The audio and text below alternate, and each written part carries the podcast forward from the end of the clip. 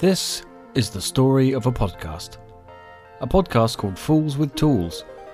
Not an Earth podcast, never broadcast on Earth, and until the terrible catastrophe occurred, never seen or even heard by any Earthman. Nevertheless, a wholly remarkable podcast. Not only is it a wholly remarkable show, it is also a highly successful one. More popular than the Kling Spore Audio Compendium, better selling than 50 more hosts on a podcast, and more controversial than How Big Is Your Expensive Tool Collection? Where the Godfather Went Wrong.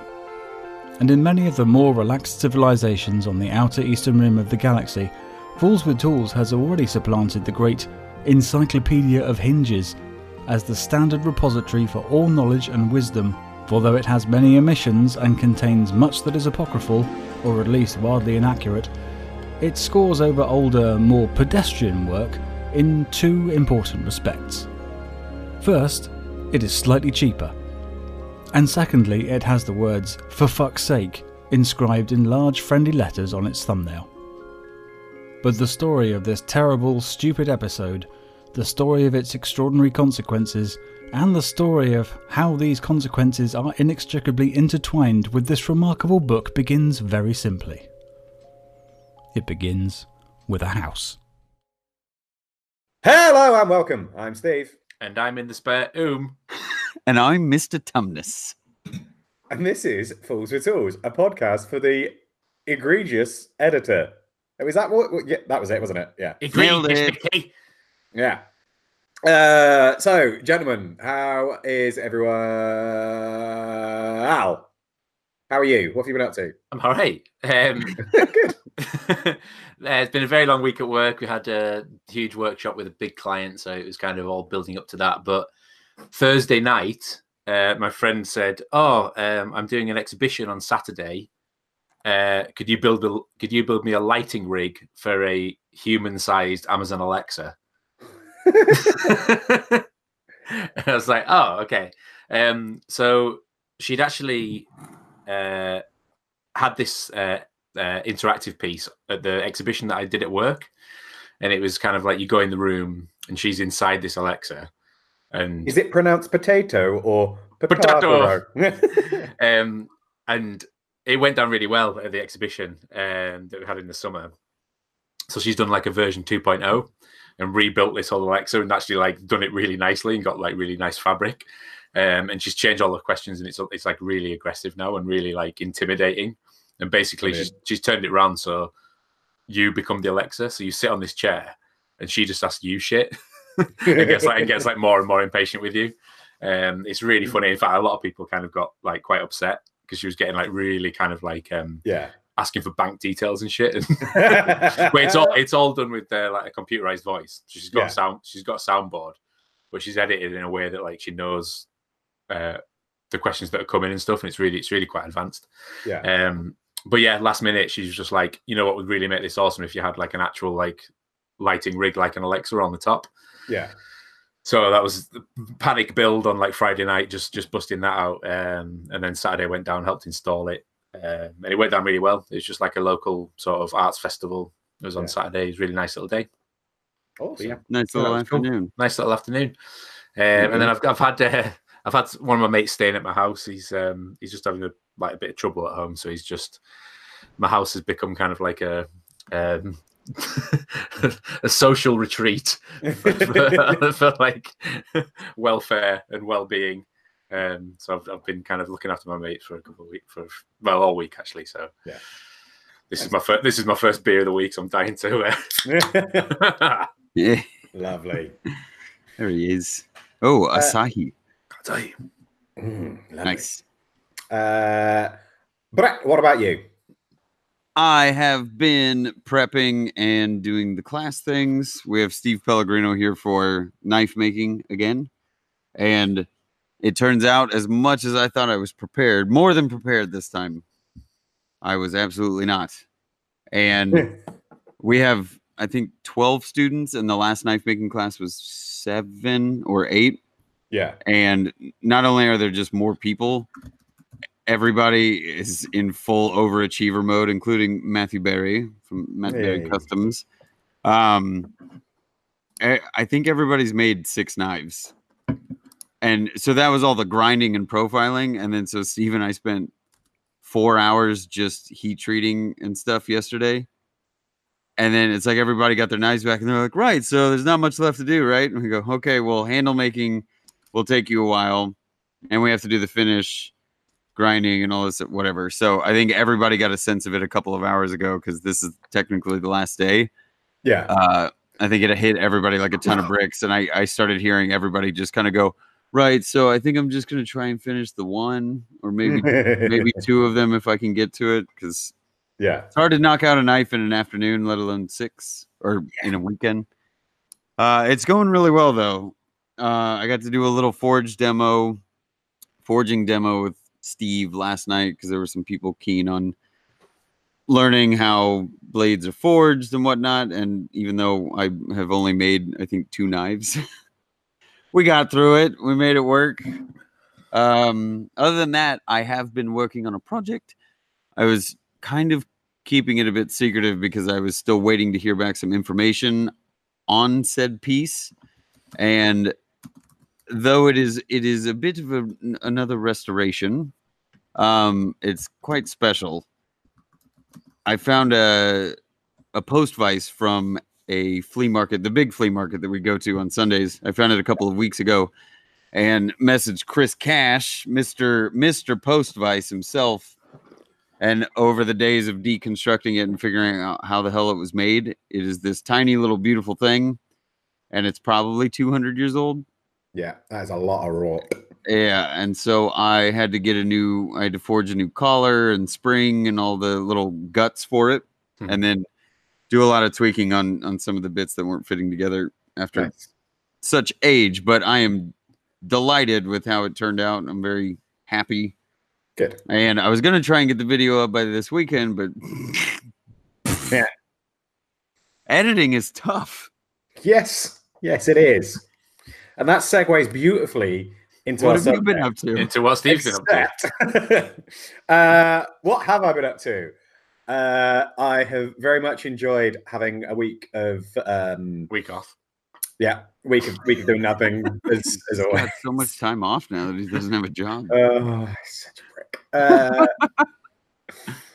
uh, what have I done? I, I actually did take Tuesday completely off, um, and that was nice. Uh, but we've just been full production mode uh, all week, um, and yesterday was a class. But the reason I took Tuesday off is because we had a very fun, busy weekend, which Al completely forgot to mention. No, I left Uh, you to, to recap it because I'm not greedy. Uh, yeah, so uh, because it's been two weeks um, since we last recorded, the reason we wanted to have next week off is because I'm just not sorry. I just realised I kind of look like Ellis from Die Hard. yeah, Hans, Booby. the beard's at that density level. yeah. Oh, I love it. Um, Sorry. anyway, Continue. uh, yes. So uh, we had um, a festival on last week, uh, which is why we didn't record. Um, because not only was it me there, but Al joined us, uh, Kara was there, and obviously Jazz was there as well. Um, it was fun. It was quite a relaxed festival for us, um, much more so than uh, some of the one, some of the other ones we've had this summer. Um, but still, kind of busy days uh, in the workshop. Didn't really get to see too much of uh, of the actual festival, um, just because I was uh, alone in the workshop for a lot of the time because Joe couldn't come because because he was uh, teaching in the woods, and Al decided to go to A and E on the sat the Friday just because he had a little bit of metal in his eye. Um, but yeah, and then on the Saturday we did a forge and feast um, with Al doing the cooking and Al doing the forging, and that wasn't at all confusing for me. um, but yeah, it- Especially when I I started cooking on the forge. yeah. so uh, so I'm trying to explain to people what's happening, and I've got Al, Al, and yeah. Um, but yeah, it was really good fun. Uh, lots of people involved. The food was top notch, um, and it was really nice to be able to kind of give people the chance to use the stuff that we make before they buy it. Um, and I think that's something that's going to be happening quite a lot more next year. Um, Al Pole or Alex Pole um, is absolutely in love with Hack Shack Al, uh, and especially the amazing spatchcock spatchcock chicken that he did. Um, yeah, exactly. Uh, so yeah, he wants to get Al back to do all of the festivals and all of the cooking, um, and basically be our waiter, uh, which I think is quite good. Waiter. Oh, he'll be our waiter. No, you'll I'll be your waiter. yeah. No, I'll be a butler. That's it. Yeah, butler. Sorry, not waiter. That's that was the one. Um, but yeah, lots of lots of fun. Uh, Al got to meet Jim Parking, uh, and then didn't realise that he'd met Jim Parking until 20 minutes later. Um, but yeah, it's just been it was a, a really good fun festival um, with lots of wonderful people and things happening. Um, and that doesn't segue beautifully into our subject. Um, but if I, Okay. was, if I was clever, what I could do is edit it so that I went after Al. But unfortunately, I'm not that good, which is why I need a lesson in editing. So, Brett. Right. what's that all about? Episode 101. Back back to editing basics. Welcome. Uh, so I'm going to be jumping back and forth uh, between a chat with the boys and the editing software that I use, which is Adobe Premiere. Um, I'm going to specifically try and, and keep things pretty general because everybody's got a different editing software and it's a lot like right angle grinders. Like there's a lot of different brands. They all kind of do the same thing. It's whatever you got. There you go. It's whatever you have either the funds for or or can justify. Um, just so that everybody's aware, I do use Premiere because I also use things like Photoshop and Illustrator and uh, Audition, and I get access to all of those things by having like the Adobe Cloud stuffs. So I've been using it for years. Whatever, it's the tool I'm comfortable with. Anyway, here's the interface of Premiere. Um, I'm going to drop everything in and then have a couple of talks about pre-production that I do uh, to make my life a bit easier once it comes to the edit because we all hate knowing that we finished the project, but you haven't really finished the project if you want to put it on the tubes or the socials. So I'll I'll drop everything into a timeline just to get it up there. And this is literally what I do every time. I just take all of my footage and dump it. So it's in in there and I can get a sense of, you know, I look at this and go, oh great, I have two hours and 17 minutes of footage. I hate my life. I can't wait to edit all this stuff. I am going to uh for shits and giggles, I will show the viewers a little test that I learned a few years ago from a production manager, which was how to edit in camera or how to shoot tight so you can edit light. That's that was always the motto: shoot tight, edit light. Rhymes. So I already checked my folder that has all of my video footage in it, and I have 133 clips. I'm gonna average. I'm gonna say on average they're anywhere between three and five seconds. So I'll split that and say four. Let me do, let me do the math on camera. The math's on camera again. So 133 clips times four seconds a piece. Let's call it 532, and then divide by 60 to figure out what could I roughly, based on my experience in editing, what should I kind of end up with with the footage that I've got if I use every clip because I've deleted stuff. If it wasn't a good shot, or if I knew that I didn't achieve the goal as I was filming it, I'll just go delete that clip. I don't need to even be bothered with it in the edit. So right now the math comes out to 8.86. So almost nine minutes. I'm going to use the example of the broom video that I put up, and I have already finished the edit, obviously, and put it up a week or two ago. And if I go to the end of the timeline to see how long it was, it's eight minutes and 50 seconds. So almost on the nose with my estimation. Just means I I I probably shot everything that I needed and didn't have a lot of extra. It's just a good gauge. It's way over the top thinking that no one else really needs to do. but But but what, if it I helps like you, what I like, Brett, is that the, there could be a middle ground with that. Like you're saying, shoot tight in the camera, you know, be really like economic because it's going to save you time in the long run. But I do like that bit in between where you might have shot more than you need, but you can just delete it. You don't Yeah. need Right. to. You don't need to import it. You don't need to slow down the process. You don't need to add it in your timeline. You can Yeah. just you can you can almost like edit in between the camera and Hmm. when you actually come to edit it. Yeah, and I realized this is it was a bit specific. The the example that I was giving was a bit specific to me, but what this is going to tell you is obviously when you pump everything in the timeline, you're not going to go, "Oh, I know that I'm going to have an 8-minute video." Like that's not necessarily what you're going for. What it does is help you get a gauge for uh if you're somebody that likes, you know, pretty quick pace stuff or you want a long format.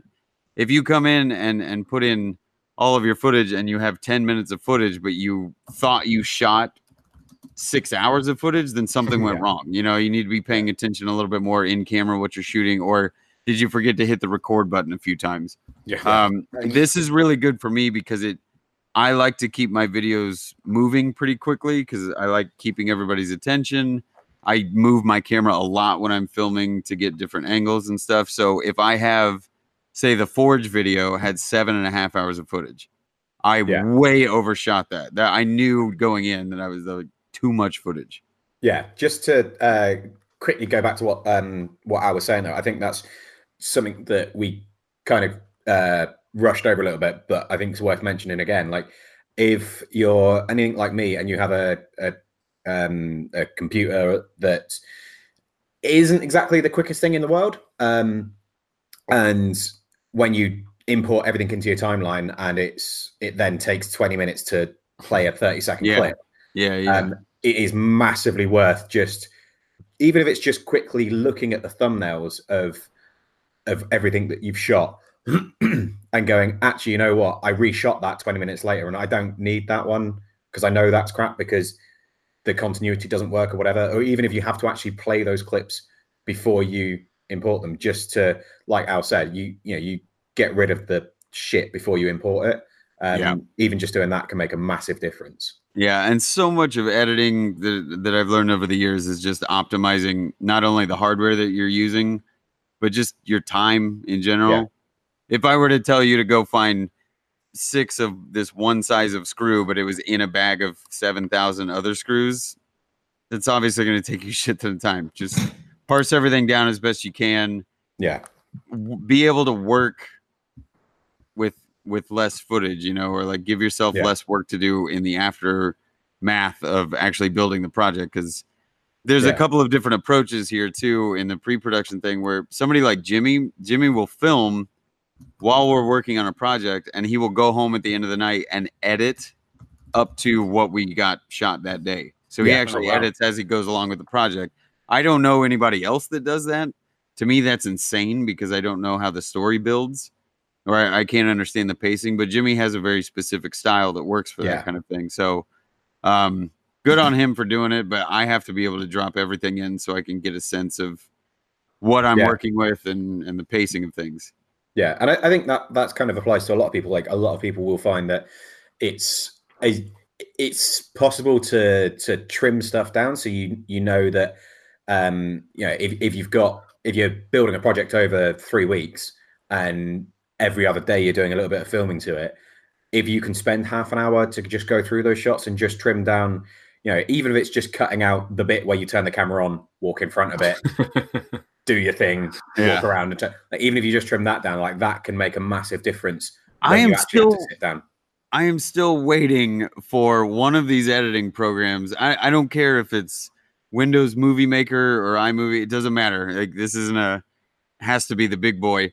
This has to be any program that edits footage where there's just a function or a button that says, Would you like me to trim the first and last two seconds off of every clip in this timeline? And you just go, Yes, please.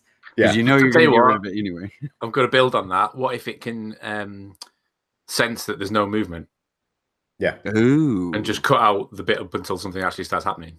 Yeah. Which it Not probably would bad. be able to. not bad, but hero shot. A lot of people do their beauty shots at the end, and there's very Yeah. little movement sometimes. I wonder Yeah. how selective you could make it be. But that's that's the thing is you just We're working you it. just- Dear Adobe. yeah. Al, Al, do your Raspberry Pi magic and figure out something. I'm, You're I'm sure it's probably fucking quite quite easy actually. Yeah. Um, yeah, because it that- can that's, be. That's how the um the the effect works. Where I did the Matrix thing, where I took the pill and I like Yeah. turned like glass. Basically, it, it it you go out of shot and it come back in shot, and it's the bit that's changed. Yeah. So it knows when there's different pixels. Yeah. Very I mean, nice.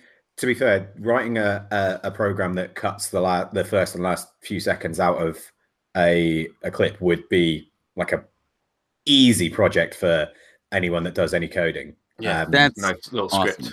Get on Yeah. it. There we go. all right. Yeah. So I know I know very little about technical things like that. I just know how to click buttons and make edits happen.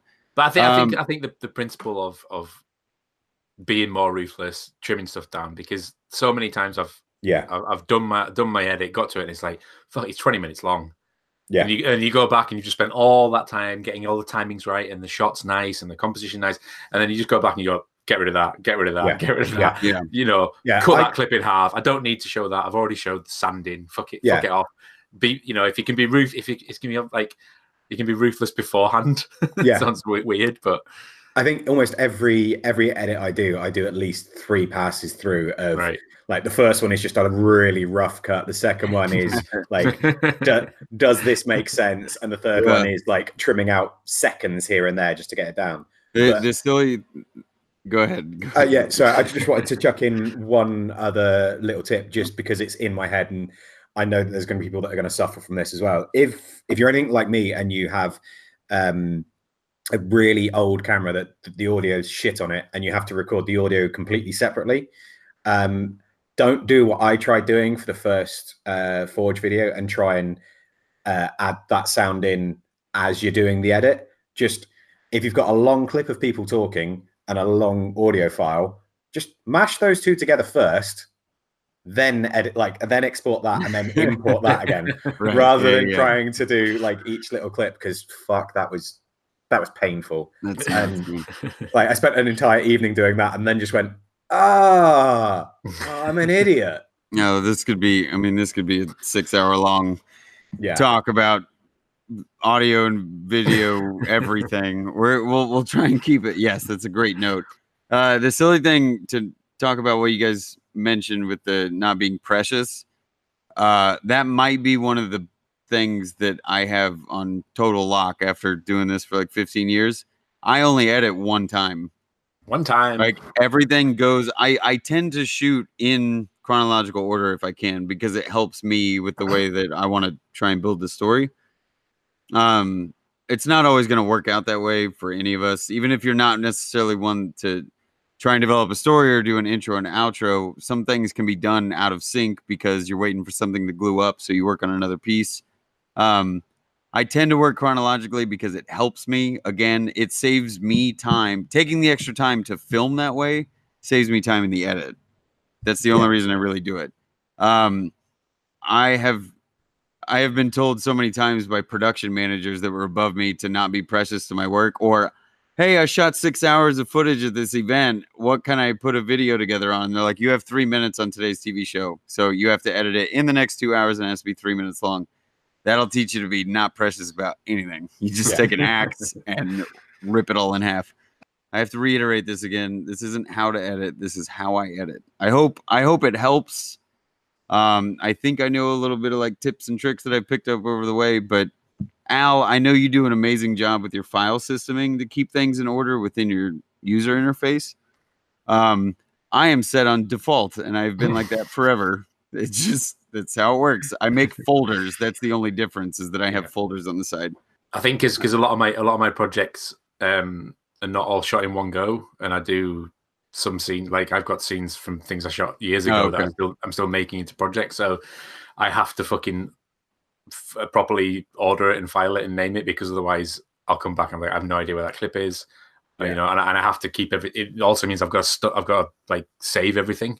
Uh, yeah. you know, in a perfect world, you'd like shoot, edit, and then get rid. Like uh, you don't need to save the files. Like you're not going to go back Yeah. and redo, do a fucking George Lucas redo. Like, like You're gonna take all of your right angle grinders and turn them into walkie talkies.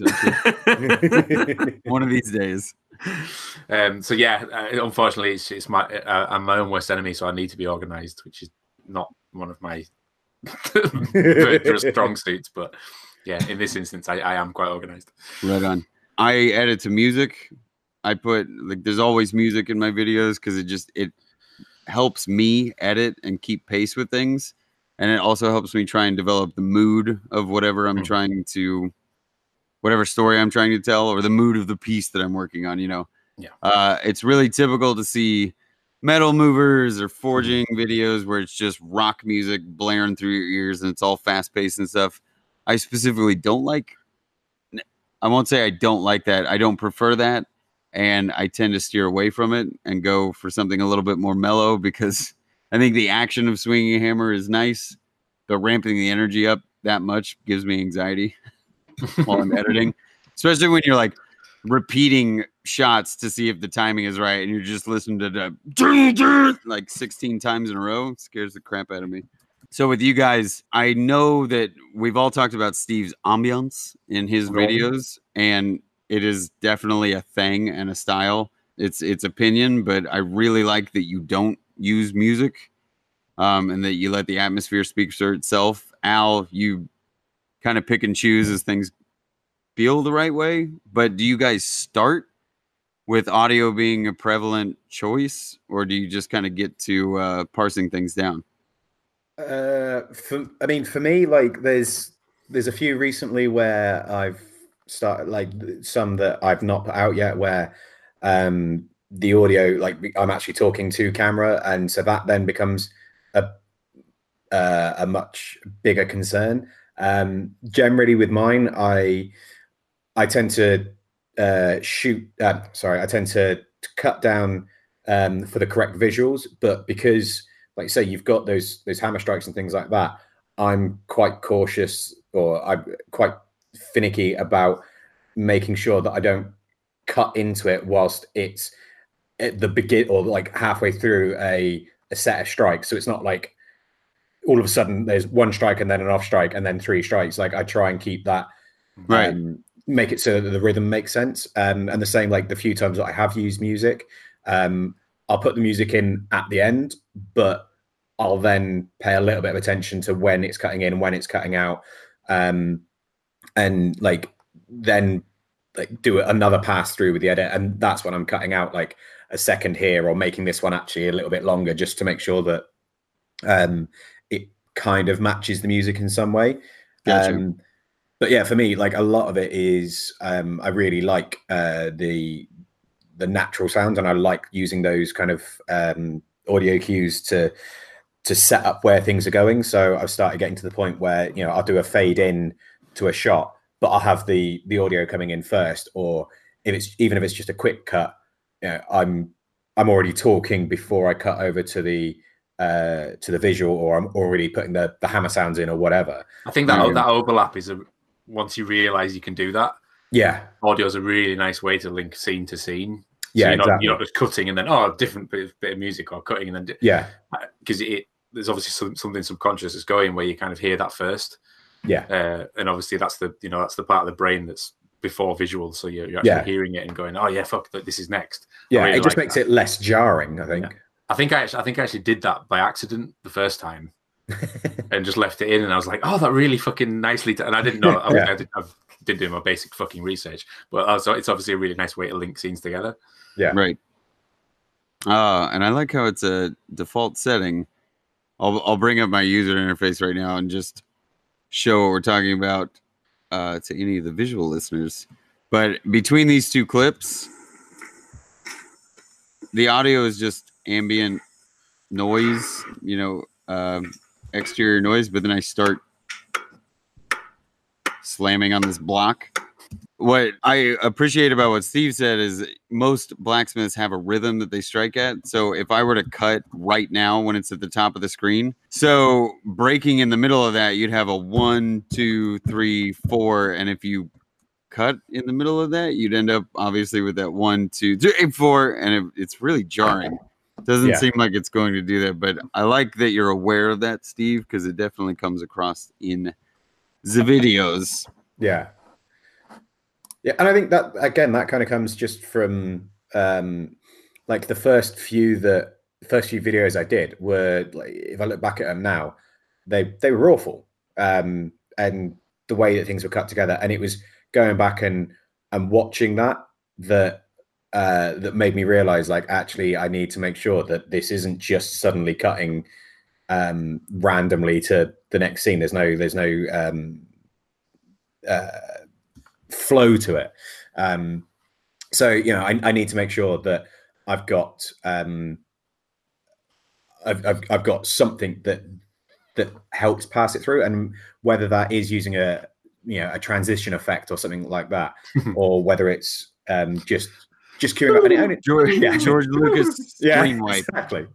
Venetian blinds, classic. Yeah, Oh But- yes, the Jaws. It's got to be the Jaws. It's the- star wipe every time. Um, Clock fade. but but yeah th- that's the thing is it- it's only got to be a, a couple of seconds of that little um overlap makes a huge difference and and it's the same thing if you're if you do do a quick cut and you don't uh, do that audio um then have it like coming in in the middle of like it, it for example even if you're just using angle grinder and you're coming in uh right at the peak of of noise level that's horrible yeah. so quite often Ah! it's like you go from this nice like da da da da da to just bah! Yeah. and um, but it's the same as like a visual thing. Like if you if you Yeah. just cut to like a, f- bright flash, you'd be like, "Whoa!" Yeah. You know, yeah. warning. and, uh, yeah Anybody that follows owner on Instagram knows what people feel about welding flashes. yeah and uh, do do do do yourself a favor while you're editing. You can put something in front of wherever your heat source is when you're welding. Just block something in between the camera and your torch, and a lot of that flash will go away because the sensor can't see past the object. You'll Yeah. still see all the lighting in the room and everything, but like put a little water bottle in front of it and like Yeah. make that go away. but uh, Later in Brett's pet hates. Oh, it's maybe because I filmed for somebody that yeah has a habit. I'm like, why does this look like this? Um, I almost always block him. You can tell insider info. You can tell when I've filmed something when Jimmy's been welding and he's filmed something. Yeah. Because 99% of the time I block his weld with something. yeah Anyway, Uh, all right. Should we get into that? We've been talking for 25 minutes about editing. And if this is any gauge for how intensive this can be for all of us that do it, there's a lot of shit going on, and we haven't even started. I put everything in the timeline. So I start with music because it helps me edit. I also use a service called Epidemic. Some people I know use it because I recognize some of the music that gets used in their videos, but Epidemic's really cheap. I used to work for a stock media company where we sold music and, and graphics and video and stuff like that. And then I found Epidemic and went, wow, their business model is way better. So Welcome personal opinion. Five. uh, so people get what you mean. I'm assuming that Epidemic is a place that you um, you get your well, yeah, you get your music and that from. And is that all that that you're saying that offers? Is it a, a website or something? Yes. So Epidemic is a sound and music library. They have tons of sound effects and constantly updating music library with tons of different genres and stuff. It may not be like the most search friendly. Um I've talked about that with a few people. It just seems like it's it's easy to find what you want unless you're going Yeah. for something really specific and then it becomes like why don't they have more pirate music? Run into that problem a lot of times. Yeah, because I mean, I, I there's a few uh, like royalty free um, ones that I've used for like just putting random sound effects in, and like ones that I've used for editing the podcast and stuff as well. But just as a as an example, because this is this is a, a program or a company that I've never actually heard of. Um, like for someone like you that's got a good number of subscribers and like puts videos out regularly, are you talking like this is costing you what like a few bucks a month, or is this costing you like fifty dollars a month, sort of thing? Like two cups of coffee a month. Perfect. Cool. Yeah, I mean, we're it's it's something like ten or fifteen quid. Where the Yeah. fuck are you getting your coffee from? Uh, I was trying to underestimate. Easy there, Al. Oh, I love it. Oh well, when you go into Coffee Starbucks and order a double mocha fropa chino with a double shot of something, it, it gets pricey. It does. Yeah. All right. into into the lion's den. So I've got all of my clips in my timeline, and I shot this one a bit out of order, uh, where I really just needed the time to get the build done. Yeah. And here towards the end, funny story. If you look at what I'm wearing, it almost looks like it's as dirty as it was in the intro, even though it's supposed to be the outro. Because I shot them both at the same time. Um, I, oh yeah, this is me squatting on the on the on the broom. So this is silly. Wee. just just a very quick one for anybody that's listening to the uh, the podcast on their normal podcast app. Uh, in case you hadn't already realised, this episode is going to be out on YouTube as well. So uh, Yes. go check out the Fools of Tools channel. And Please uh, feel free to see me squatting on my broom. yeah, It's great. Uh, all right. So, uh, my the first thing that I do that helps me out a lot is I will actually sort through um, and compartmentalize my timeline. And like Steve said, if you're using a, maybe a slightly older machine or your files are really big and you can't pump everything into the timeline and you got to go like piece by piece, this could be a little bit different for you. But as far as my workflow goes, I will take. I know this is the outro, roughly. I'm not going to get super specific on this, but I will take the outro and put it at the end. This is the intro, and I'm moving it to the beginning. Bop. And now I know that everything in the middle is my build. So I'm able to just initially compartmentalize. Uh, I'll spend a little bit extra time going through the intro and outro to make sure that they kind of set up and then finish the story the way that I want them to. They usually take me a little bit longer because there's things like audio involved. There's a crotch shot for everybody. That's cool. um, and what I'll do from here is I just continue to compartmentalize because it helps me again sort through what I've got. It's hard to remember all the clips as you're shooting them, especially if you're doing something like Al was mentioning earlier. If you've got five projects going on at the same time and you're having to save files everywhere, and maybe it's a couple weeks before you get back to a project, you nine times out of ten you forget what you shot. So I will go through and in a non-linear or layerable editing software like Premiere.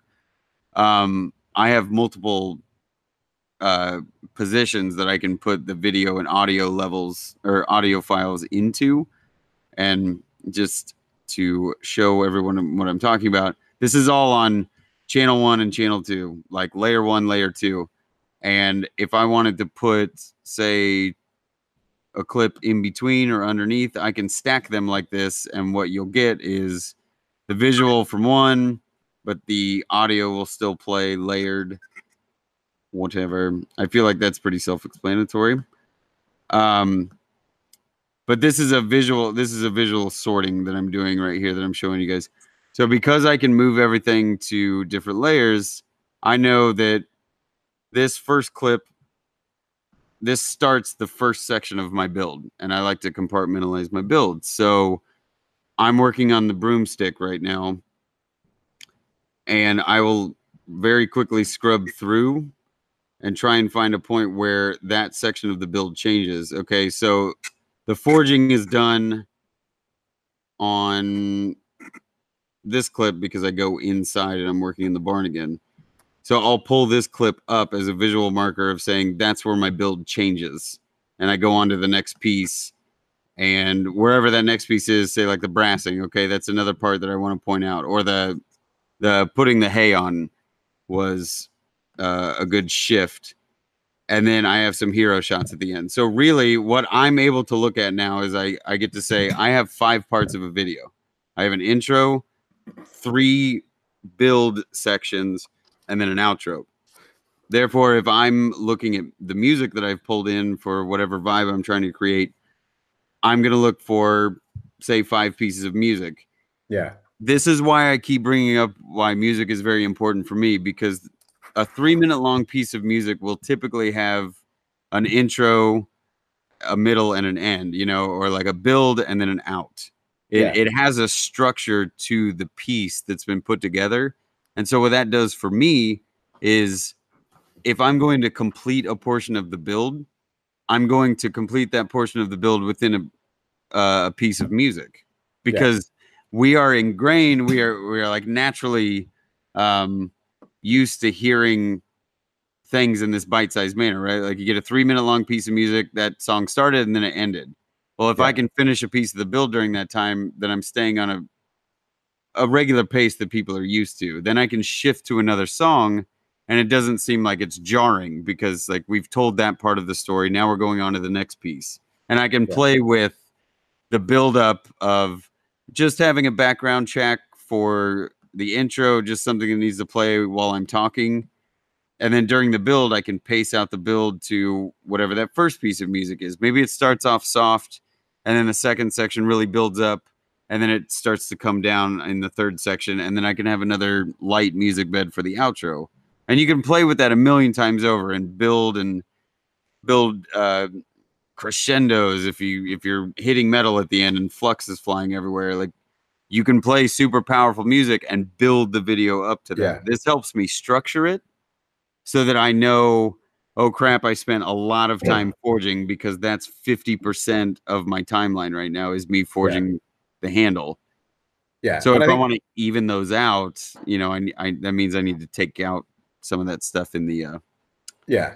the forge. Because I think So, that that's one of the um, kind of even if you're not editing to music or um, or anything like that, I think uh, dividing your build up into sections is a really good way of of um, of editing because, like you say, it, you know, you look at each section as like a a chapter in a book. So you make each one of those not necessarily self-contained, but um, but you divide them up, and and that gives you it, it- like if you if you know that you're only going to have 20 minutes a day to edit, then it means that okay, well, today I'm working on chapter one, tomorrow I'm working on chapter two, or yes. e- even if you've got again going back to me and my shitty laptop, if if you've got a computer that can't handle uh, six hours of footage being um, imported into it at once, you can say, right, well, I'm just going to take the clips of you know forging out the handle. I'm just going to load all of them in, and I'm going to go through that, and I'm going to get that down to roughly what I want, and then because I've, I've done this before, like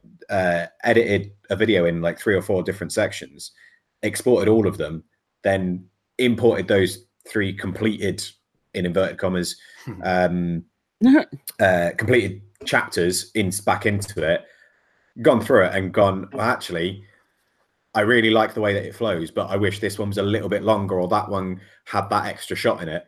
Gone back to the original saved files of those chapters, edited it in there, and then done it. And it's a long-winded, pain in the ass way of doing it. But Yeah. I say if you're working with limited tools, it's it's finding those little kind of tricks and tips that Yeah. that work for you. So I think um I think yeah, this sort of stuff is is not just applicable to to just music. It's there's a lot of tips and things that you can gain from this, no matter what the situation is. I think, I Yeah, think well- just oh, sorry, sorry, go Brett, ahead. just just to jump on what you're saying about just looking at that timeline now, you've got you know, like you said, forty percent of it is is the forging bit, and I think this is this is something that maybe a lot of people don't realize when, especially when they're starting out, they maybe put too much of some stuff or not enough of another another bit, Yeah.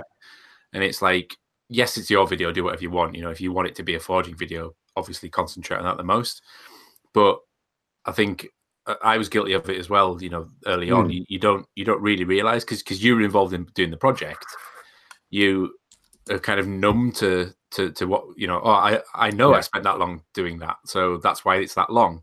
But Yeah. somebody watching it who wasn't there doesn't know how long it took, might not necessarily want to sit through that. So it's it's about just being aware of, you know, is ten minutes of of you know putting wood through a planer really what you want to see Yeah. or do you, do you get the basic gist of it and actually they might be way more interested in something that you know is Yeah. a technique of yours or something you you know like Brett showing like the brassing. You know, that's probably something that not a lot of people know about. So Yeah. you know, focusing on that for a little bit longer could actually be really interesting and get Yeah. people's attention. And Right. and the thing is, is I think it's it's one of those that like I the one that's coming to mind is the the Badger Claw video. Like I spent so long forging on that, but I was really conscious of the fact that I didn't want to have 20 minutes of me beating on a single piece of metal. Like it Yeah. was like that would have been boring. But it was finding ways that show the passage of time, that show that you know that was an entire day's worth of work. Montage, Um, baby. Yeah, and, that- that's, That's the thing. what is it- montages are for. yeah, it, it's finding a way to show that passage of time without it taking 20 minutes, sort of thing. Right. Um, and I think, yeah, like like you say, it's it, it's finding it's not getting too caught up and not being all like, oh, but this took me so long, so I want to show people all of this. It's like, yeah, but that watching 20 minutes of you hand planing a bit of wood isn't going to be as interesting as watching a 10 minute video of the whole process, sort of thing. Yeah. I was, ju- I was just going to say, just even, I mean, for the for, pe- for those not familiar with with a timeline like this in edit, in editing suite, that's you know what you see there, those little blue sort of bookends. That's every little clip, right? So you're pretty kind of average clip length, like four or five seconds long, and they're, they're pretty uniform. Yeah. You know, you've got a few that are a little bit long, a few that but then this suddenly is the there's yeah. clip. That, the that's exactly. So even without knowing that, that's something that sticks out for me. Even just looking at that really condensed timeline right. is, is something that you want to, sh- you know, it's that's that's rare for you to to give something screen time for that long. Yeah. Yeah, I'm I'm a fan of this whole kind of visualization stuff. I don't know if there's any way uh, within say iMovie. I don't I don't know how it works very well because I haven't worked in it in a long time. I know a lot of people work in iMovie because they have Macs and it comes with iMovie. Again, not being super learned in it, I'm pretty sure you can put everything into the timeline. It's it's pretty much like like what you're looking at there. What one of the things I, I actually prefer about iMovie is that you can kind of book clips up together and lock clips in little groups. Yeah. It kind of makes this a, a little bit easier as well. So that whole chaptering thing Right. um, is actually a lot more visually um, makes more sense in iMovie. yeah. Um, but obviously, you know, you you you you you- you're removing features, but principle's the same. Same in Final Cut. Final Right. Cut's like somewhere in between iMovie and, and Premiere. Yeah. Yeah.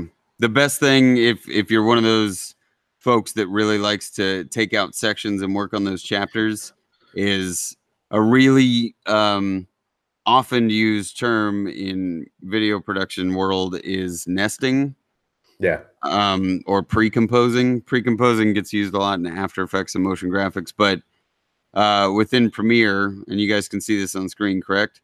Yep. Uh, um it says nest is is a selection that I can make. I just right I you know select this whole group and right click and it'll bring up nest and I can say intro and then what that will do is it turns it green in this timeline um and it makes it just one clip right one one piece of video but Yeah. if I double click on it this actually takes me into a nested comp it's within it's Yeah. a video within a video um But it's So not I having to can- do what it's not having to do what Steve said before, which is rendering Yeah. it all out. So it's, it removes that time-consuming part of it. Yeah. Yes. And that's, you know, not all programs have that capability, but most of them have a way to uh, pre-compose or nest things and and have like a master timeline and then everything can feed into that. So if I make any edits to this right now, like say I take this clip, shorten it down, you know, delete the airspace so now I'm I'm probably like 5 or 10 seconds shorter. If I go back to the main uh, clip and zoom in on it, in the timeline, you can see this is all dead space now because I Yeah. deleted that in Yeah. the pre-composition or the nested comp. So you do have to make a, some tweaks Mhm. if if you go crazy editing. I have a tendency to I don't let this sit here. Like if I'm gonna do this chapter thing, I will have a master composition like this, and I'll work on the intro here, and then in uh, in Premiere at least, and and in other uh, user interfaces for other programs, it'll be in a different situation or in a different position on your screen. But this is just all of my assets. This is the sequence for intro, and whatever edits I make, if I drop that into the timeline, those edits are already pre-made. So that's just like a random little detail. But if you want to edit and you do have Premiere, you could totally break it up into chapters and then drop all of those chapters into a master timeline. It could save you tons and tons of time. Yeah. The other good thing about that is being able to do like all of your edits to 15 clips. And like Steve was saying, if you ever have to tweak the audio afterwards, you don't have to say you're leveling the audio and you realize that two of the clips are super loud. If they're nested like this, that just has one audio channel on it now. So you can control all of the audio in the nested comp, get it all sounding nice.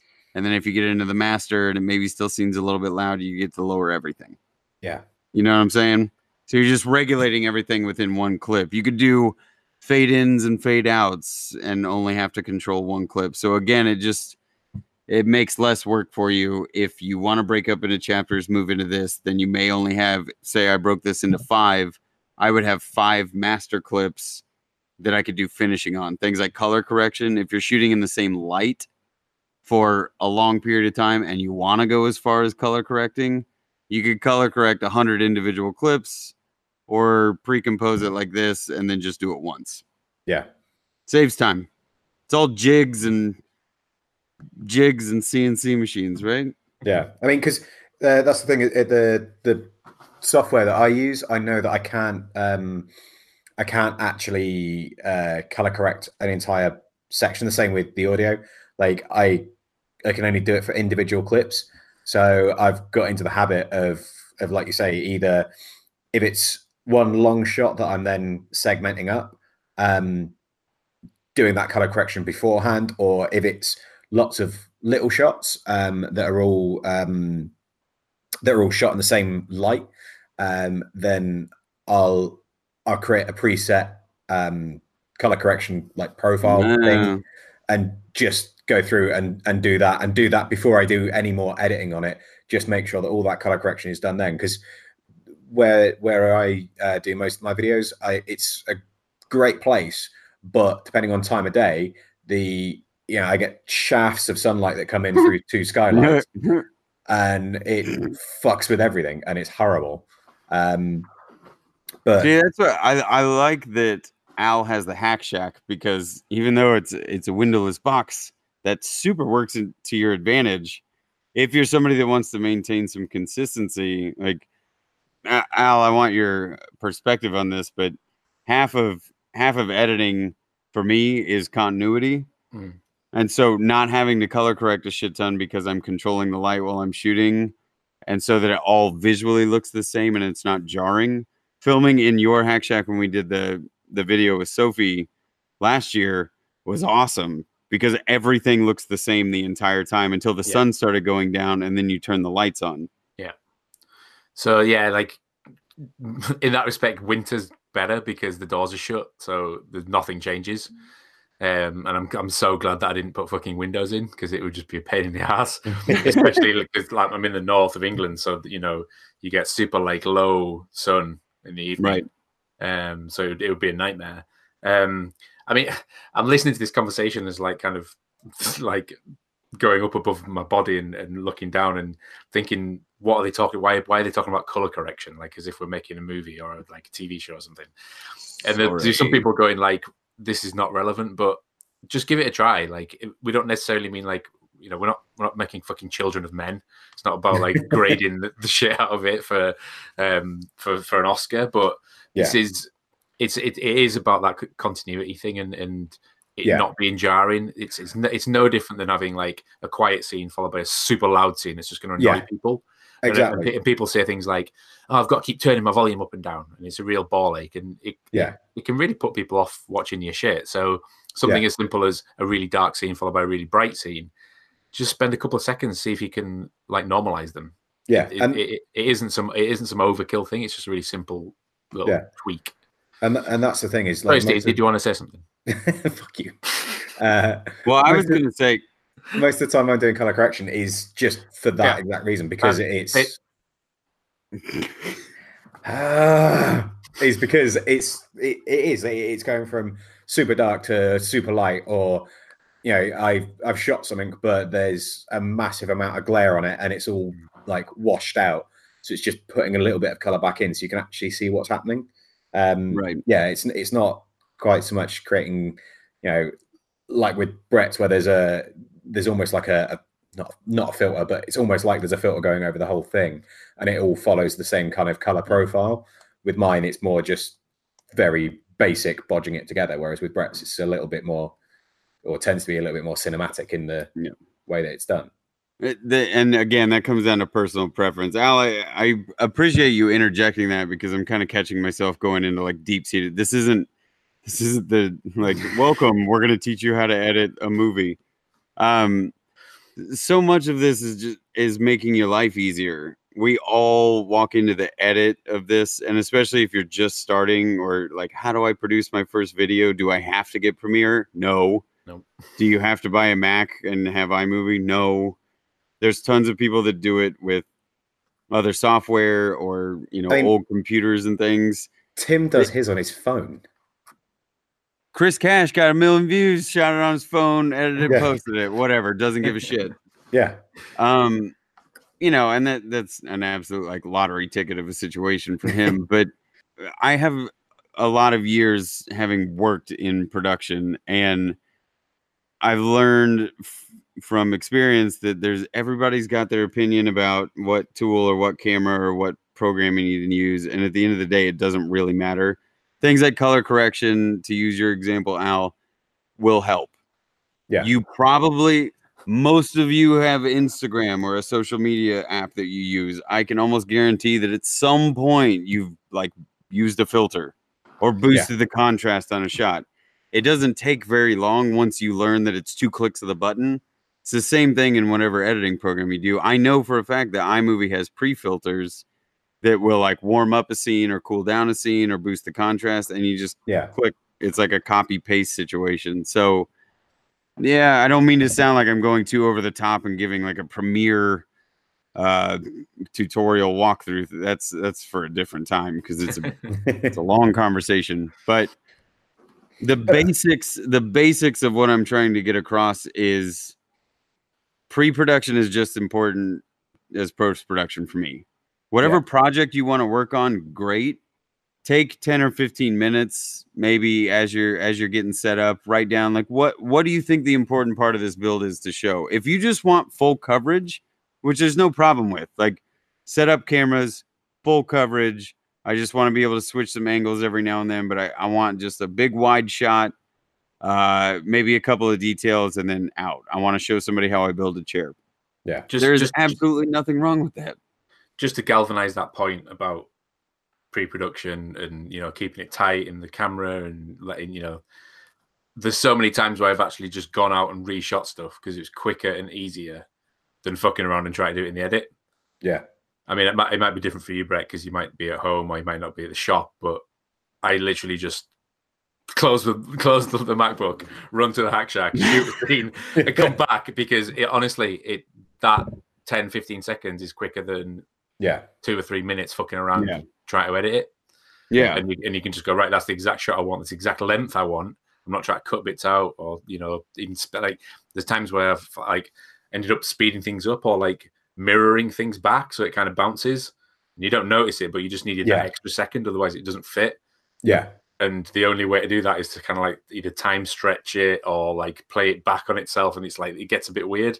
yeah Just it, it just it just proves the point that it's it's easier to do it when you're shooting it, which sounds ridiculous because there's a camera involved. You've got to be doing the making. You you know Yeah. you've got to be on set set. But seriously, it is quicker. Yeah, I mean that's that's one of the reasons why like the the first couple of videos that I did, I and I think it was actually Brett that even suggested it. Um, I wrote out a like a very very basic shot list. It's like right, what things do I actually need to capture, and and it made it so much easier because it was like right, okay, I've got that shot. That means I don't actually need to video for another twenty minutes because I'm just doing the same thing over and over again now, and um, and yeah, did that. And like now when I'm when I am filming, which isn't very often, but when I do, it's you know, that's kind of almost instinctual. It's like, right, okay, what do I need? Right, yeah, I got this. And like Al says, if if you do miss something occasionally, you have to go back and and reshoot it. But I think one of the other things is like people get so caught up in having the perfect video for their first video and like trying to put everything in, trying to have you know every special shot ever, every little bit, you know, and and have like because I mean all of us have put in jokes and things like that into our videos, and like the the Vice video that I did, there's only like 30 people on the planet that are going to get half of the jokes that are in it. Um, and the fact that you know to to understand it, you've got to have seen. Uh, fuck, I can't remember who's who's who's the first Vice video uh, restoration video to start with it, but like yeah, you've got to have seen like three different videos before mine makes sense, and um, and that was great fun. But if if you're going for a wide appeal, that that's maybe not the way to go. If you're just doing it for a bit of fun, then do it for a bit of fun. Like I think understanding why you're doing something is is important, but I think just getting over the the uh, the the hump of getting that first video out is more important because if you put a video out and it gets no views and you you know you do three more and you go actually that first one was really shit you can delete it it's fine like You'll, you also you'll find you'll find your way. So like yeah Yeah. you, you might put all your fucking effort into it, but then actually, you know what really resonates with people, or what you re- actually really enjoy doing, is just doing voiceovers and just filming yourself. You know, or the opposite, it might be that you really enjoy just showing your hands. So you Yeah. didn't need to bother with all that stuff, and you know, it's, it's just it's just finding your way. What goes down well, what feels natural. If you try to force something every time you make a video, and the edit feels like, oh, this isn't even doesn't even feel like me. I think you, you'll you'll Yeah. find that you actually you start editing because it's it's what you like Yeah. and if you you know that's that's ultimately what your your content will be is things that you like yeah Yeah. and if you do- if you if you if you if you doing something that you, you isn't really your thing and you try to try to either appeal to a market or yeah copy another style it's like you're not doing the right thing and that, that's the thing is at the end of the day like we i think i speak for all three of us when we say we do this for enjoyment. This is supposed to be fun. It's not supposed to feel like an absolute slog to get through every single edit. And like one of the things that i've i've found since starting doing any kind of videos is that i much much prefer filming other people. I don't like being in front of the camera myself. Um i certainly don't like being in front of the camera talking.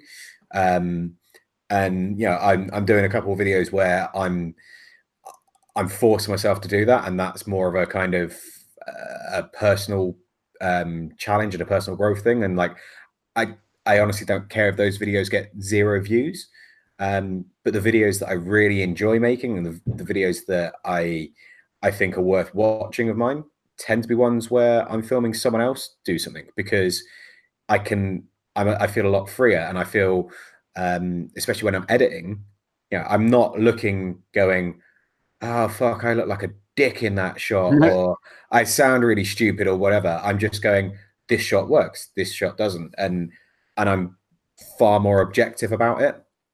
Um, and uh, so yeah, my point is basically just like Al said, you you find what works for you, what you feel comfortable, what you enjoy doing, and you go with that, rather than trying to force something that you think, "Oh, well, I need to do this because that's going to get me clicks or likes or not not thumbs or even not even that I don't, I don't even necessarily think there's a there's always a cynical edge to it it might just be that some you know some people might think that's what they have to do Yeah, yeah, yeah, you know, oh, I I have to have an intro. I have to have music in it. Like you don't at all. Like I, I Yeah. use music purely for storytelling purposes. So if Yes. I'm if, if I'm arriving in a car, it's the it's the the radio is Yeah. on in the car, or Yeah. you know, or I'm building a radio in the hack shack, so I obviously need to have some sort of music. Like it's it's used as part of the the, the narrative. It's not um it's not necessarily a tool that I need in my videos. Yeah. Sometimes it's nice, you know, but other times that's not that's not my style. So Yeah. um, you don't have to necessarily do everything bells and whistles.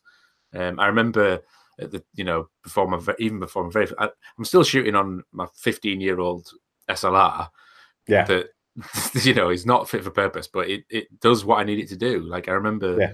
before even building the hack shack, I was like. Do I need a camera with like ch- interchangeable lenses, and do I need this, and do I need that, and what kind of lighting rig do I need? And it's like, no, don't- it's not. Yeah. It's not relevant to what I'm doing. You know, I'm not. Yeah. In a, I'm not making a Backstreet Boys video. I'm not in a studio. I don't need those little rings in my fucking irises. It's it's just me and my camera filming what I'm doing, usually Yeah. with the same focal length and a, a few occasional close-ups. Yeah. and it's that's all I need. You know, same with Brett. I'll I'll change the camera angle to waste time because I've got nothing better to do than walk around moving fucking cameras and then redoing Yeah, the right. thing.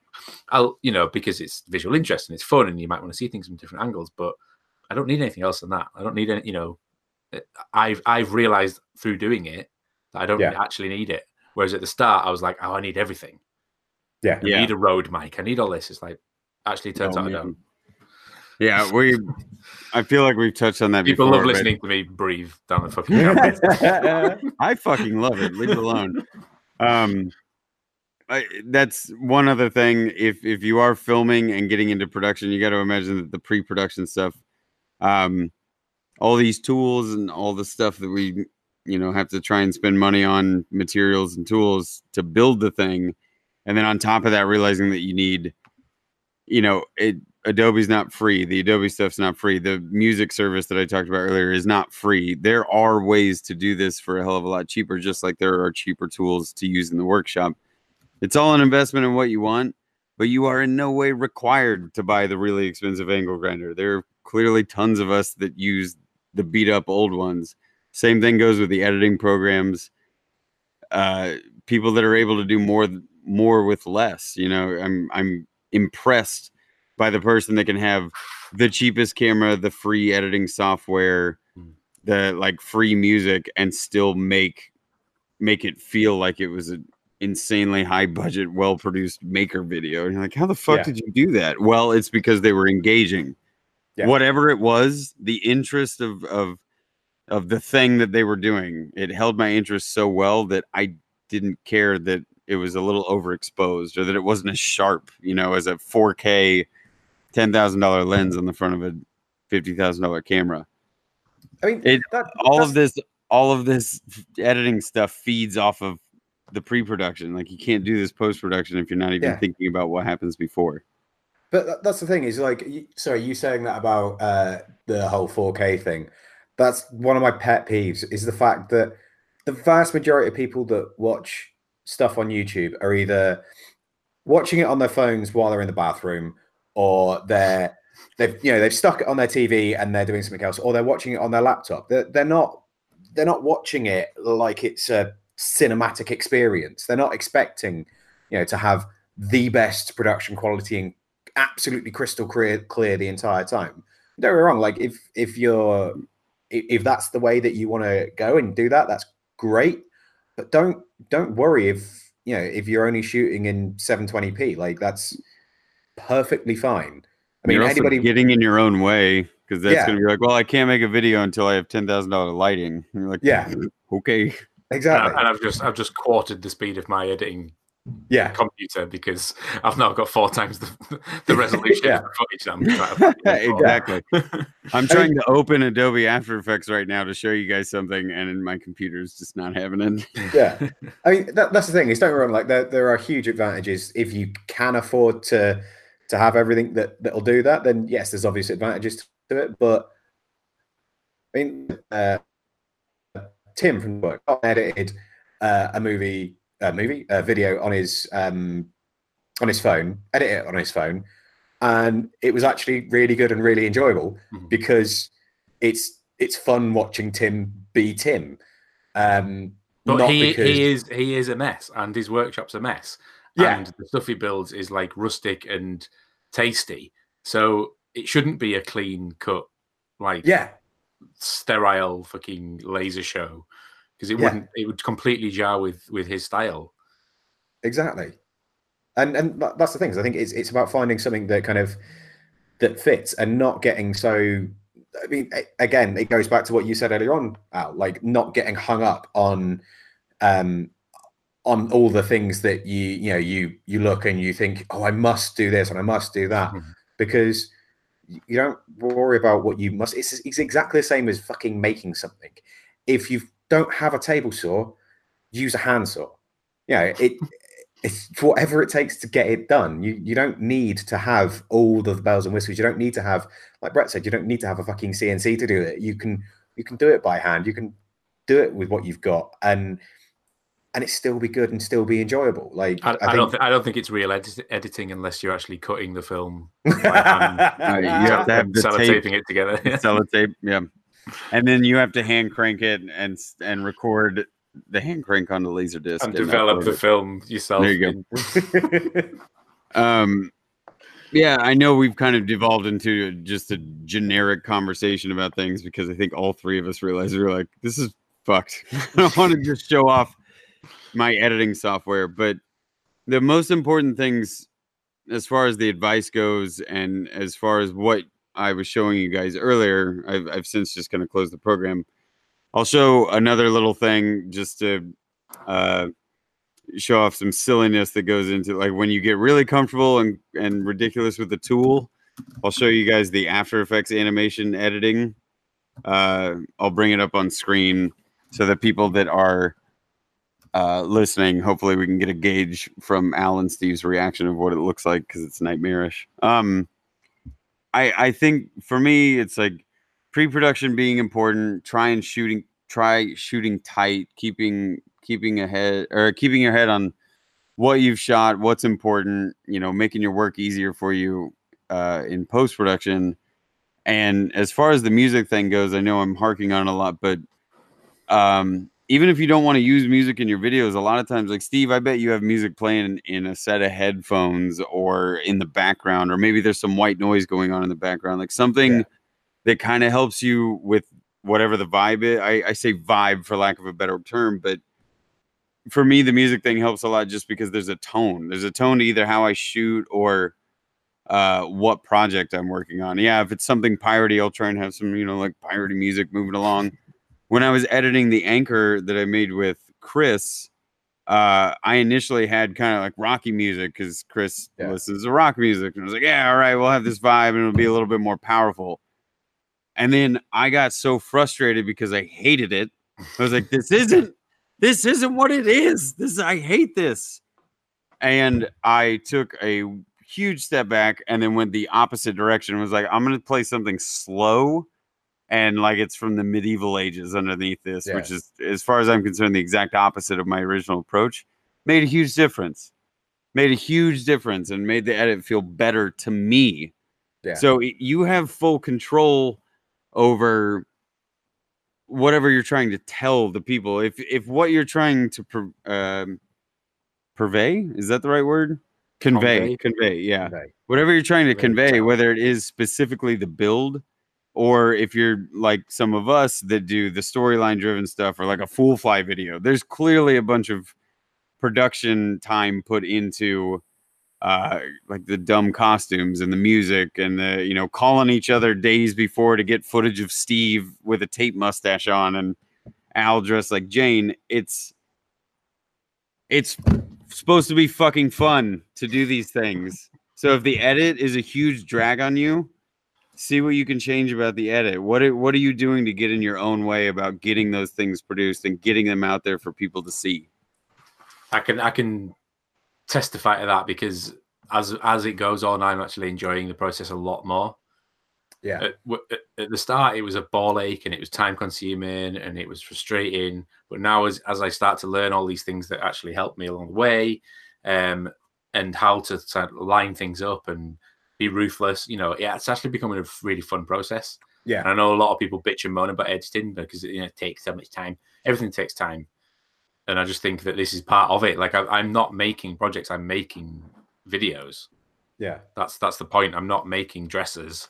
the, th- the the thing that I'm producing is, is the video for people to watch. So like that's it's you know more important almost than the than the actual thing. The thing is right probably getting thrown away, burnt, or eaten at the end of it. So so I'm I'm gonna put this up on the screen for you guys to see, and I know I've talked about this before. So, listening, folks that are listening, I apologize, but this goes along exactly with what you were saying, Al. Like the maker adventure thing was an idea I came up with a while ago because I'm a video game nerd and I always wanted to be a video game character. So the amount of work that I accept, like it is not it is not extra work, it's part of the project, right? But it is stupid sometimes to open these programs and realize what I've gotten myself into with these where I now have to have a separate After Effects file for every Maker Adventure video because the the actual files themselves are too heavy for my computer to run Yeah. let alone like render them out so i have to do a lot of what steve was talking about earlier with the nesting and everything um but for anybody that's able to see this i'll show you based on the the nesting stuff that we were talking about earlier that i was talking you through earlier this intro from from the coin video which is the last maker adventure video this is what you get to see when you render it out is this one timeline. I can kind of scrub through it but it's absolutely chewing my computer apart and it's in one third resolution. If you want to look into like what goes into this and why i am learning to enjoy the process like al was saying i can double click on this and go into the nest that created that file and that is these 30 layers now each one of these layers that is beige is another pre-comp. And then all of those layers that are beige are other pre-comps. And so i think in this animation for for jess that i had to make with the milk run and everything there's 300 separate assets that all have to get animated and layered and stuff like that only to get output to premiere then put music on top of and sound effects and then key out the timing and everything like that and i do it absolutely willingly because this is meant to be fun for us. This is Yeah. like I choose to do these silly videos with animations and things in them and spend way more time than a couple people that I could list as examples that don't spend that much time on their production. It doesn't matter. Like they're still producing stuff, they're making cool shit. I'm trying to do the same. I, it's an opinion and a different perspective on things. I I have a desire to take people along with this little adventure. I'm willing to put in the extra tools and the extra time because to me it's completely worth it and it's enjoyable to get a smile on somebody's face when I make a squirrel crawl across the screen.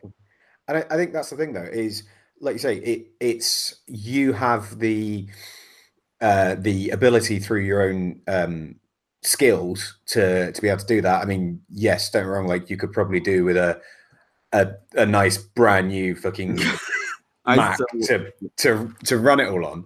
But yeah, you're willing to put to put up with that pain because you you enjoy it, and you know you might not necessarily enjoy that specific part of the process, um, but the end result is worth it to you. And and I think that's the same with like to to bring this background to making it. It's the same with with any kind of making. Like you you go as far as you want to go with it. You know, if you want to do um like really detailed fine woodworking then you know you you know that okay i'm if i'm doing this with all uh hand tools then we'll uh it, you know it, it's going to take a lot longer and you know it's the same with with you doing the the make adventure if you're going to do that all in after effects it's going to take a lot longer but for you it's worth it. Um if you but that doesn't mean that you need to have these special tools to to put things in. Like you could you can you can either uh, just get some friends to to like say to film some bits where you know you're not putting on special uh after effects and things like that. It is literally just a a bit of masking tape colored in with a sharpie that, that becomes a mustache like you know and and you can put those silly things in and you you make a point of of showing that you know they are just silly and you're not trying to um to pretend like you've got the the best production values in the world like it it's just about being honest with what you make um whether Yeah. that's a, a piece of furniture or whether that's a, a video it, it's it's showing what you can do and what you want to do and as long as the end result is is something that you're happy with and you're proud of it doesn't it doesn't matter um but yeah I, I did you just quickly want to do that uh audio bit Yeah, sure. So since we've talked about audio quite a bit, I'll I'll give people an example. If you can see here, this is the final edit that I did for the broom video, and um, this looks pretty crazy from a wide view, but obviously we do the wide view to begin with. And um, I'll play back. Hopefully, you guys can hear the audio, but I'll try and play back some of the parts that have cuts to the beat, um, just to give you a sense of what we're talking about when when editing to the music. Um, but if we look, Al, I think you had brought it up. If if we look at it from kind of far away, even though there's all these insane video clips going and it's, and it seems all chopped through, you can see the audio waveform here in green. And all, so the green, all, so the green's the music, and the blue is like the the audio of the clips, right? Yeah, and you can see like uh, in Premiere, and I'm I'm not 100 percent sure it works the same in iMovie. I feel like last time I looked at iMovie, you can see the audio waveform, but there's only like a volume control and nothing else. You can't do if you look right here where my cursor is, there's actually a ramp down in the music, so it gets softer. I'm able to control the volume in that capacity. I don't think some programs can do that. But yeah, you can see this is a build. Uh, this is a piece of music that obviously builds. It's quieter here, and then it gets really intense towards the end. If I remember correctly, that is one of the parts of forging. Ooh, that's the brassing part. Mm. Mm-hmm. Forging must be this because it's all loud all the time. and I think it was a bit more intense. So here, I'll try and play it back. We'll see if my computer doesn't explode.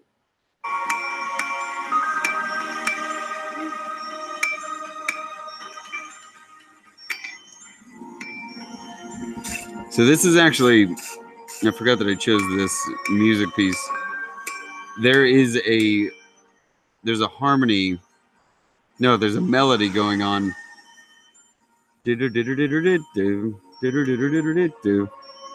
All of the cuts are done on this kind of a bell sounding repetition that is it's on like a 4-4 count.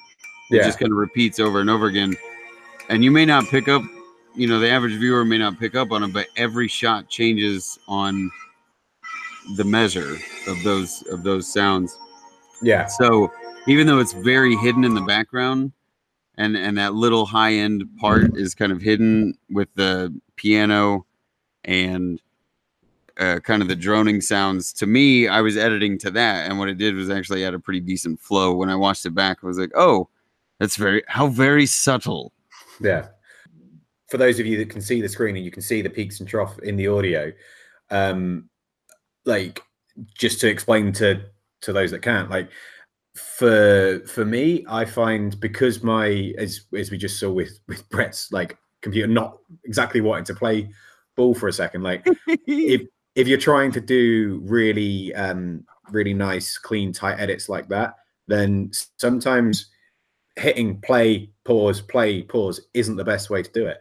And I quite often rather than seeing where the music comes in, because mine will like the the video will start playing and 10 minutes later the audio will suddenly kick in or the audio will play but all of a sudden it just jumps at 30 seconds ahead sort of thing. Like i get a lot of problems with that. So i i use the waveform as a way of um yeah. of editing. So i just click straight on you know the, like you say if you're doing for the melody you know I, I i recognize where that melody is or where it is in the melody by where it is in the waveform and using that as a um as an edit point rather than trying to do it um, by listening to it. So going back to doing like the the whole visual thing, um, and finding those those little tricks like that where you can look at it and go right, that's that's it, that's what I need to, or that's where I need to cut it, rather than listening to it and going, oh, that, that was it, and then you've got that. Uh, a, you've got the the delay of your computer. B, you've got the reaction delay. Then you click it, then if your laptop's anything like mine, it's three seconds later and it actually does the thing that you just tried to do. And right. uh, and then you have to go back and you have to keep repeating that until you click it in the right place. Or you just go, right, okay, I'm going to look at the timeline. I'm going to edit it up there. I'm going to go, because uh, most, um, I, I, actually just went to click on it on the screen and realized that this is a, uh, a, a not my program but you but you can you know you can jump ahead by a single frame at a time so you know use that like get to roughly where you want to be with the waveform and then go um uh, frame by frame until you're in the exact right spot and like li- little things like that. And i think that's kind of they're really important but uh, again it comes back to to what uh, i was saying at the beginning like you you learn this stuff as you do it. Like nobody um nobody that first did their no n- nobody's first cut of a bit of wood was perfectly straight. Like it's it's about um whatever program you use learning how to use it learning what works for you and and kind of It's going on from there. It's just Yeah. another tool. exactly. And that's the thing is i think it, it's about learning how how to use it what works for you what doesn't um learning those little tricks and tips and and things like that. And and the thing is is there's so many people out there that that do this as well like it's it is just another form of making so if you've got questions there's there's fucking loads of facebook groups out there for all of the different podcasts so just go into one of them and just say guys i'm doing this i'm using this program any tips for how I can make it do this instead, or you know, I'm I'm struggling getting this thing to work. Anybody had come across this problem before? I think Like even just even just watching people's videos and Yeah. not watch them first time round to, to enjoy it, but then maybe watch it again and just go, oh, that's how you know, like watch someone like Seb's videos Oh because god, he yes. he uses music instead of tool sounds. and it's so wonderful. So he's not using he's not does using that. music to edit to or for timing. He's just using it as like a hilarious. Sometimes it's sound effects like Yeah. Moonraker laser for his nail gun, things like Yeah, that. But but he's using you know he's he's using um, music as almost like a, a pun. Yeah, you know, for for for comedy effects. So you, you, there isn't just there isn't one formulaic way of doing this. And I think if, if you just watch a few different styles, you go, oh yeah, that's that's what Frank Howarth does. That's what Jimmy does. That's what Brett does. yeah, Um, and just just you know make a few notes. There's no harm in going like, oh, actually, I really like the way they do that, but I'd rather not have it sped up. I'd rather do it, you know, real Yeah. time. Make Yeah. your own make your own little little recipe. yeah. Because You- that's You're not going to come up with any new groundbreaking uh, Yeah. movie Yeah. making techniques, and there's no real reason to. But you know, slow mo looks good when you're making crazy changes with the power hammer, I guess. Yeah. But you know, you the the trends, the visual trends, do them. There is a reason they work. There's a reason people like them. Or go the complete opposite direction because it's your video and you can do whatever the fuck you want. yeah. And and that's the thing is is like um like Al you can said, do whatever you want. Just fucking turn autofocus off. um, but like yeah, like like Al said, like there's so many different. Um, I want five minutes of things. Al rant production. um, but yeah, there's loads of different things out there that you that you that people do, and there's nothing wrong with um taking inspiration from that and and using those little things. And like Al said, you know, you take those little things and and you make your own recipe. If you if you wholesale like completely copy shot for shot someone's video, then yeah, that's probably frowned upon. But if if you're just going, oh, I really like the way that Brett cut that, or I really like the way that um that Jimmy sped that bit up, or whatever, like you, oh, all right, but Oh yeah, But shit, you- this is a video, isn't it? yeah, I was gonna say, yeah, you realize everyone can see you. Um, I'm editing this. But yeah, you, you know, it, whatever those things are, you you take those little bits and and you make your own recipe. That that's the thing is, is as long as the end result is something that's that's yours, then it doesn't matter if you've got a few little bits that you've taken inspiration from other people. Um, I think that's kind of uh, it, it's kind of the way that everybody does it. Um, yes, that I was I was going to get around to that. Yeah, yeah, that that that way that way around. Um, but yeah, get just basically get out there, make your own stuff. for fuck's sakes, it's really distracting. No, but I, I've yeah. It, I've Oh, sorry. It, it's mirrored. It's not like it's not Yeah. actual footage. I don't know. Am I mirrored to you? Uh, at the moment, you're pointing to my mouse cursor. Yeah, but that that reads the correct way, right? yeah, Yeah, but to me, it's mirrored. It's backwards. yeah, That's annoying.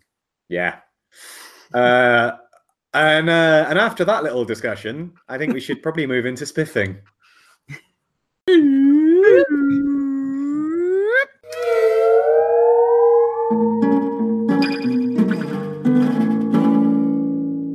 People that we think metal spiffing.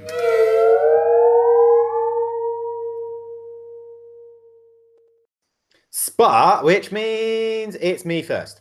And I am going to go with, uh, because we were talking about um, all the editing and everything else, and I'm obviously kind of like the one representing the the more basic edits, I guess. Steve's Uh, basic. Basic and kind of like and kind of like not having perhaps the uh, all of the the bells and whistles to be able to make amazing videos. Um, I'm going to go with Pat Lap because what he does with his videos is it's all simple. It's all done like in very simple ways, but it's always really fun. It's always really entertaining, and um, there's like lots of visual comedy that keeps things interesting, but it's not necessarily um, uh, like following the formula, as you will, of like this many seconds on this shot and this many seconds on this shot. It's it's just Pat being Pat, and it's fucking hilarious. So, Mhm. uh, yeah, uh, Pat Lap, who is the the woodpecker Le Pic. What? The big one. Le Well, Pig Bois. That one. Um, yeah, go check out his stuff. It's good. Uh, B for Brett. Yeah, I'm going to spiff on so, a team of folks that I actually used to work with. Um, they were kind of a partner of ours that I developed the relationship over some time. Uh, I've talked about it before in previous episodes, but the company's name is Red Giant. They do post production software and stuff that I've used in the past when I was actually not having to pay for thousands of dollars of post production software. But they make they started making a lot more budget level post production stuff, and it's not just visual effects. They do everything from like some simple motion tracking or color correction presets that'll work in a handful of different programs. Um, and they're a great team of guys, but they have a YouTube channel that's uh, Red Giant Films, I believe, or or watch Red Giant Films. I will send Steve the link, so it will be in the shows. Yep.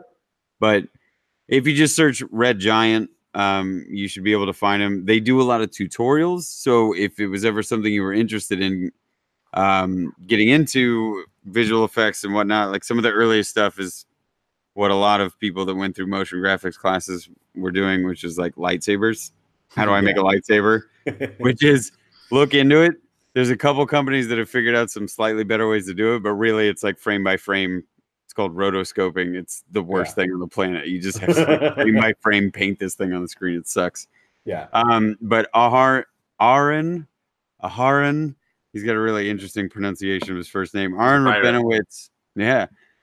Er- Aaron Rabinowitz is my buddy over there, and he's still doing tutorials along with a couple of the other guys, and they do um, a lot of like how this style is achieved, or how you could do this simple visual effect, or how Yeah. to work with color correction better and they always make it start uh, they'll they'll start their tutorials from like the basic up so it starts with really simple and by the end of it if you've got chops in it they'll let you uh, follow along and you can push it further so i like them a lot they've taught me a lot i still use some of their software i miss the expensive really cool software that i used to use but uh, I still continue to use some of their stuff because it, it's a huge time saver. And they basically, as far as digital work and editing goes, they make tools just like DeWalt and all the other brands make tools for the shop. They make tools for the post production stuff.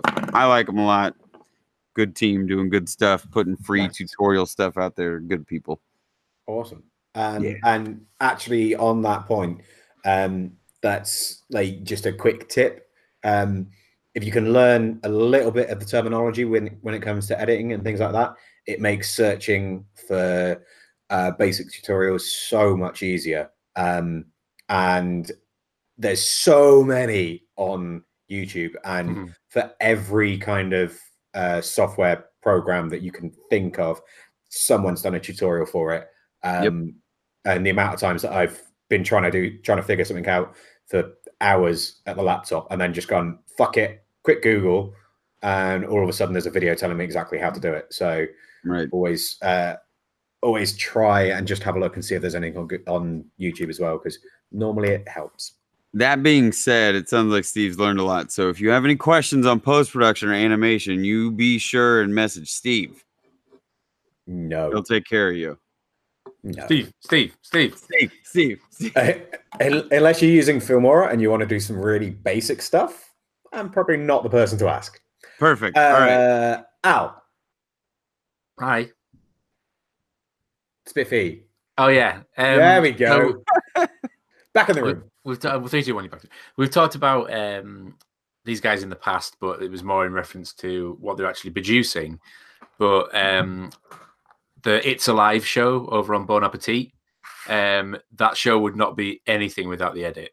Um, and it's nothing fancy. It's one camera angle, couple of close-ups, um, handheld. You know, there's nothing. There's no effects added. Just a little bit of animation over the top. But it's just all about the cut and the just the the hilarity of when it cuts, when it goes back, showing the behind the scenes stuff. You know, like the the bloopers. Um, it's just really funny, and it's it's just all about timing. You know, there's no fancy bits really. Uh, there's just a little bit of like funny um, sound effects and stuff. But even with all that stripped out, the edit is what makes that show funny because you can tell there's chemistry with the the the, the camera guy and, and Brad. So Vinny, I think he's called, um, the guy doing the filming. I think he does the editing as well. Um, but it's a, just it really brings that show to life. And even when it's the other shows on the Bon, bon Appetit channel, the editing still kind of keeps this consistent tone of Yeah. sort of comedy throughout it. So even when the content isn't funny, you still get this kind of um, enjoyment level going through it. So Bon Appetit, uh, but specifically the It's Alive show. Nice. Cool. It is good. Yeah. Uh, is there any other business from you? Because Brett's. Oh no, Brett's back. It's okay. Uh, any other Don't business? talk about it. That's behind the scenes magic. It's no, they'll see it. doing video. oh, they'll see it. yeah. Uh, yeah. Any other business from either of you? I don't believe so. I think the zombie challenge is back on this Ooh. year. There's there's some Rory rumblings. Um, Yeah. Bear in mind it's end of September. People might Yeah. have to get a fucking shift on. Um, but watch watch this space. Um, there might be a, a- an announcement bombshell dropped very soon. Bomb. Awesome. That's what I like to hear. Uh, yeah, I think that's kind of it. Um, I think one last little tip from me is, and that's something that I learned from these two, is there are a lot of cinematography style uh, YouTube channels out there. They're really interesting and they can make you think of some things that you perhaps wouldn't have thought of on your own um, and just kind of give you a better understanding of how and why things are shot in a certain way and why you know why editing in that certain way and cutting it at that certain point is is good bad or whatever um so yeah if you do want to do a deep dive into that there's some really entertaining ones out there and uh yeah go go check them out uh right so that is it um you can find us uh all on in all of the usual social media places. You can find me at Moonshine Metalworks. You can find Brett at Skull and Spade 13, and you can find Al at Al's Hack Shack. I didn't forget to do it this week. I feel good about that. Uh, and if you want to find us as a group, you can find us at fwtpodcast.com. Hold Uh, on. What, what? happened? Why didn't we have an Al's Hack Shack off? Steve Steve talked over it. Because I talked God. over it. Jesus. What? leaving. I'm leaving. Uh, at FWTpodcast.com, uh, at FWT Podcast on Instagram. Uh, and there's the Facebook group. It's really good fun. There's lovely people in there. Uh, it's good. So, um, I don't know where Brett's gone, but me and Al will see you next week because we love you.